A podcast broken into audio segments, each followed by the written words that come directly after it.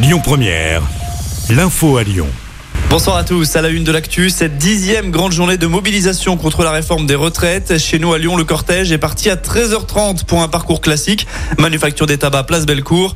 Des banques ont été la cible des casseurs. Des vitrines ont aussi été taguées. Des heures ont éclaté avec la police. Un groupe est jugé à risque par la préfecture du Rhône. Il serait composé d'un millier de personnes.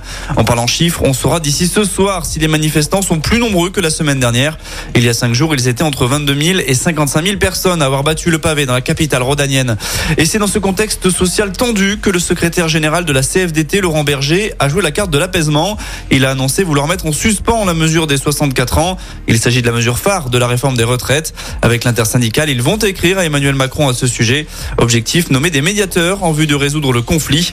Une idée rejetée dans la foulée par le porte-parole du gouvernement, Olivier Véran. Je vous propose de l'écouter. On n'a pas forcément besoin de médiation pour se parler. On peut se parler directement. Le président de la République l'a dit, il est prêt à recevoir l'intersyndicale dès lors, parce que nous respectons nos institutions que le Conseil constitutionnel se sera prononcé sur la conformité de notre texte de loi. Ensuite, la Première ministre se tient à disposition des syndicats pour les recevoir euh, très directement pour pouvoir parler. Il est important de le faire parce que déjà à côté de la réforme des retraites, il y a beaucoup d'éléments qui ont trait au, au travail, qui intéressent les Français les fins de carrière, les petits salaires en dessous du SMIC, par exemple, mais aussi parce que qui dit loi dit décret d'application de la loi et qu'il y a beaucoup de choses qu'on peut discuter dans la mise en place de plusieurs éléments de ce projet de loi de retraite. Les fins de non-recevoir, ça suffit, a notamment réagi Laurent Berger. Toujours sur le volet politique, les groupes de la majorité écologiste et de gauche du Conseil de la métropole de Lyon ont présenté un vœu lors du Conseil métropolitain. Dans celui-ci, ils demandent le retrait de la réforme des retraites dans une logique d'apaisement, de réconciliation nationale et d'appel à la préservation de la démocratie. Fin de citation. Dans le reste de l'actu, ces deux incendies. La nuit dernière, les pompiers sont intervenus pour deux feux d'appartement. Le premier à Dessines-Charpieu, le second dans le troisième arrondissement de Lyon. Dans les deux cas, une personne a dû être transportée à l'hôpital car légèrement blessée. Au rayon des faits divers, toujours ce grave accident de la route hier soir à Saint-Bonnet-les-Murs dans l'Est lyonnais. Un seul véhicule est impliqué avec cinq personnes à son bord.